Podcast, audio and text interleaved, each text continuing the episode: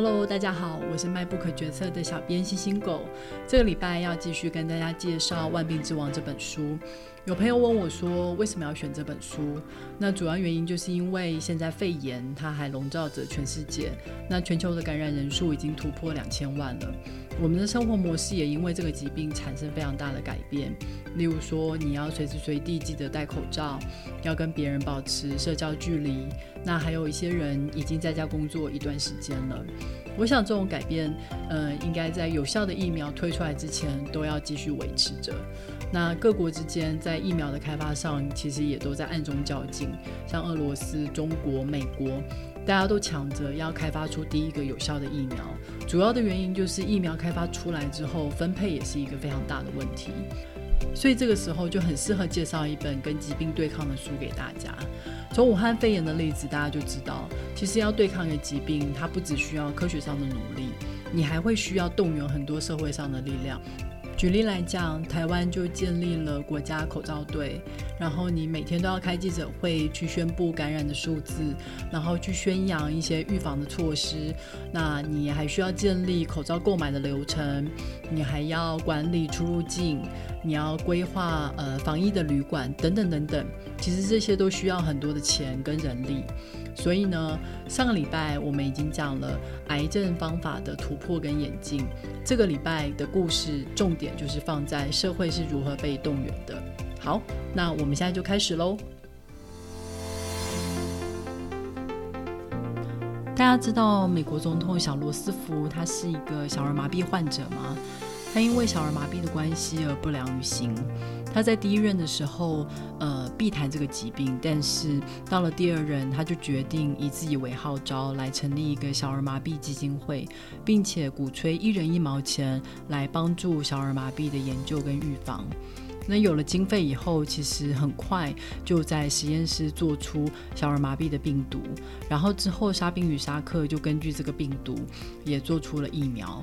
那有了小儿麻痹的疫苗以后，其实很快这个疾病就获得了控制。那上礼拜呢，我们讲到化疗的祖师爷 Faber，他呢虽然在癌症的治疗上面呃找出了新的途径，但是他很快就碰到瓶颈了，因为呢其实这是一个很烧钱的研究，你开发新的化合物需要钱，你做临床实验也需要钱。所以呢，他就理解到，癌症研究也必须像小儿麻痹一样，你要有宣传，那你要有一个具体的形象人物，你才有可能筹得到钱继续研究。因此呢，他就决定要脱下学者的身份，成为癌症研究的鼓吹者、倡议者，来向大众要钱。接下来呢，有一个重要的人物登场了。他叫做 Mary Lasker，后来的人呢都称呼他为是医学研究的神仙教母。他是一个什么样的人呢？他出生在纽约，父亲是个银行家，所以家境非常不错。当然，他本身也是一个非常成功的企业家，所以有非常良好的政商关系。当他赚了很多钱之后呢，他就想他要成为一个有社会影响力的人。刚好那时候他的母亲中风，可惜的是呢，没有得到非常好的治疗，以至于他母亲后来就长期要卧病在床，也因此激发了他对这个疾病研究还有预防的兴趣。他一开始的主张呢是比较激进的，他是提出一个类似全民健保的想法。但是呢，在那时候冷战的背景之下，全民健保被当作是社会主义共产党的东西，社会接受度不太高。那他就把他的目标转向了医疗研究。他一开始的第一步呢，是加入美国癌症协会。他加入以后呢，发现这个协会一年的经费也不过十万。他心想，这点钱可以干嘛？所以呢，他就把他的朋友一一加入。他的朋友里面有广告商、有律师、有记者，他们全部都是医疗的门外汉。但没有关系，他们会什么？他们会找钱呢？他们会募款，他们会办餐会。那时候呢，他们在读者文摘上面刊登了一篇感人肺腑的癌症病人的故事，来做小额募款，轻轻松松就募到了协会去年一整年的经费。所以呢，在 Lesker 加入了这个协会之后呢，美国癌症协会就从一个名不见经传的组织，变成了一个一年有一千四百万的单位。但是呢，这点钱对于医疗研究来讲，其实还是远远不够。所以 Lasker 呢就打算他要跟政府来要钱。他打算呢，要说服国会去推动法案编列预算。这个时候呢，他就需要一个科学权威来当他的门神。最理想的人选，自然就是我们前面所提到的 Faber 啦。所以呢，两个人呢，算是一拍即合，相知相惜，在癌症研究的路上呢，携手打拼。我们来介绍一下当时的时代背景。当时是二战刚结束，二战有一个非常重要的关键点，就是美国对日本投了两颗原子弹。这两颗原子弹是在曼哈顿计划给开发出来的。当时呢，美国跟英国集合了当时全世界最厉害的科学家，打算来开发一个致命的武器，终结战争。计划非常的成功，果然开发出原子弹。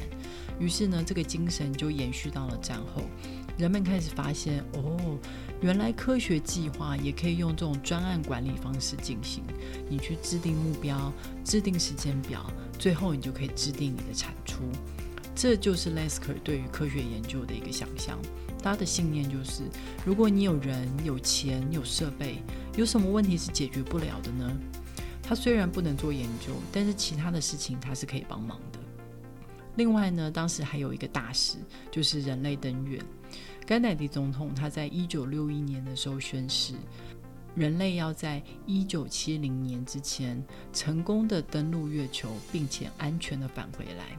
结果这个任务就在一九六九年的时候达成了，多么不可思议、人定胜天的美好故事啊！所以 Lasker 呢，也把这个成功的故事连接到了癌症战争。他把癌症比喻为内太空。既然人类他可都可以征服外太空，有什么道理不能征服内太空呢？所以呢，这种乐观的气氛就弥漫了整个社会。另外一个社会的氛围，是因为大战结束以后呢，死亡的威胁就渐渐从外在的战争转移到了疾病身上。嗯，桑塔格他在《疾病的隐喻》这本书里面就讲到，疾病本身它是中立的，呃，没有意义的。但是呢，因为它往往会连接到当代的各种恐惧或是想象，嗯，所以它就有了意义。呃，以艾滋病来讲。嗯，人们对它的想象就是它是来自非洲一个黑暗大陆，而且在同性恋里面大量的传播，所以呢，它一定是因为这群人不正常的呃开放的性关系所导致的。结果呢，一个中立的疾病就被扣上了道德的大帽子，或是前阵子吵得纷纷扰扰的武汉肺炎的这个名字。武汉呢，本来是一个非常中立的地名。但是，因为它连接到了吃蝙蝠、吃野味这种呃不文明的形象，那中国他也认为，他身为一个进步的大国，呃，不可能也不可以有这种恐怖的传染病散播开来，所以就极力抹除了两者之间的关联。癌症的问题是，当时大家都不知道它的起源是什么，只知道它是源自于呃人体内的细胞病变。但是为什么有的人会得，有的人不会得呢？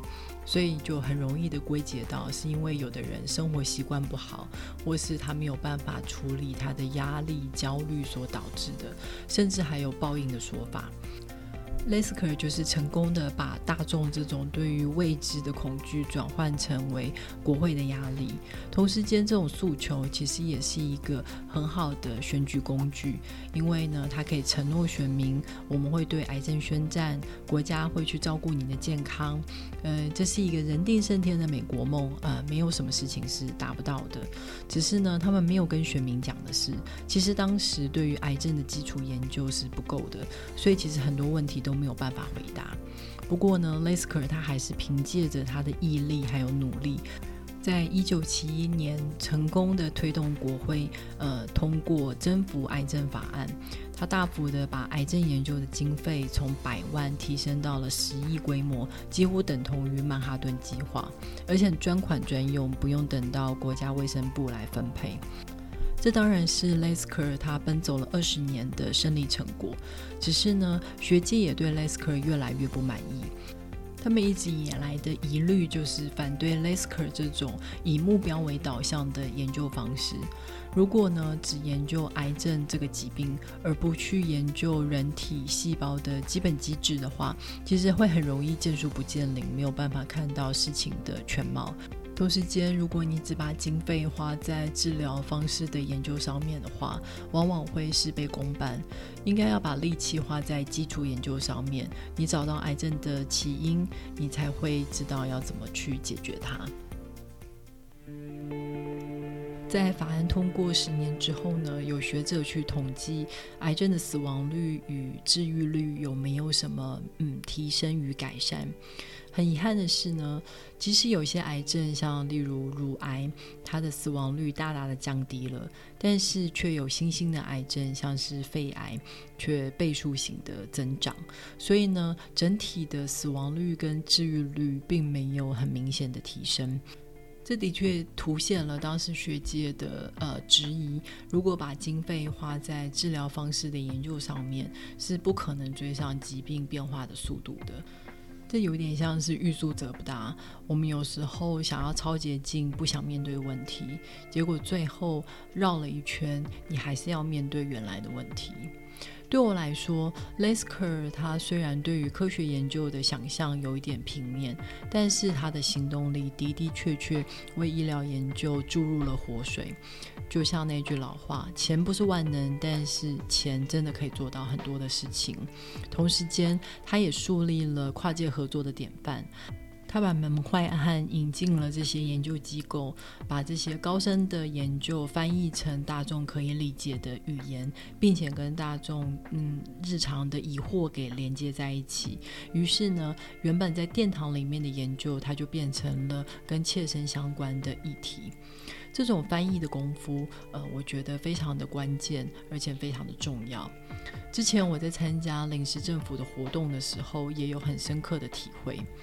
里面有很多工程师都努力想要把政府变得更开放、更透明，但是呢，这样子的努力很容易就会被打回原形。如果真的要造成永久性的改变的话，就会需要有一批倡议者，他呢负责去推动法案，把这些改变变成未来的 SOP，或是去教育大众，嗯，来形成社会的共识。这样子，我们想要的改变才会真的扩散开来。今天故事就讲到这里了。我们在今天故事里面介绍了传奇人物 Mary Lasker，他利用他的影响力动员了社会来发起这场对癌症的战争。但是同时，另外一方面，我们也看到了这种以目标为导向的研究会产生什么样的问题。在下一集里面，我们终于要讲到癌症的起源，还有癌症的预防。嗯，里面会提到肺癌跟烟草公司的大战，非常的精彩，千万不要错过。嗯，有朋友问我说，如果他没有任何生物方面的常识，这本书还看不看得下去？我觉得只要你对历史或是社会文化有一点兴趣的话，你应该都会觉得这本书很有趣。嗯，看不懂的部分跳过就好啦，不用太执着啦。好啦，那我们就下集再会啦，拜。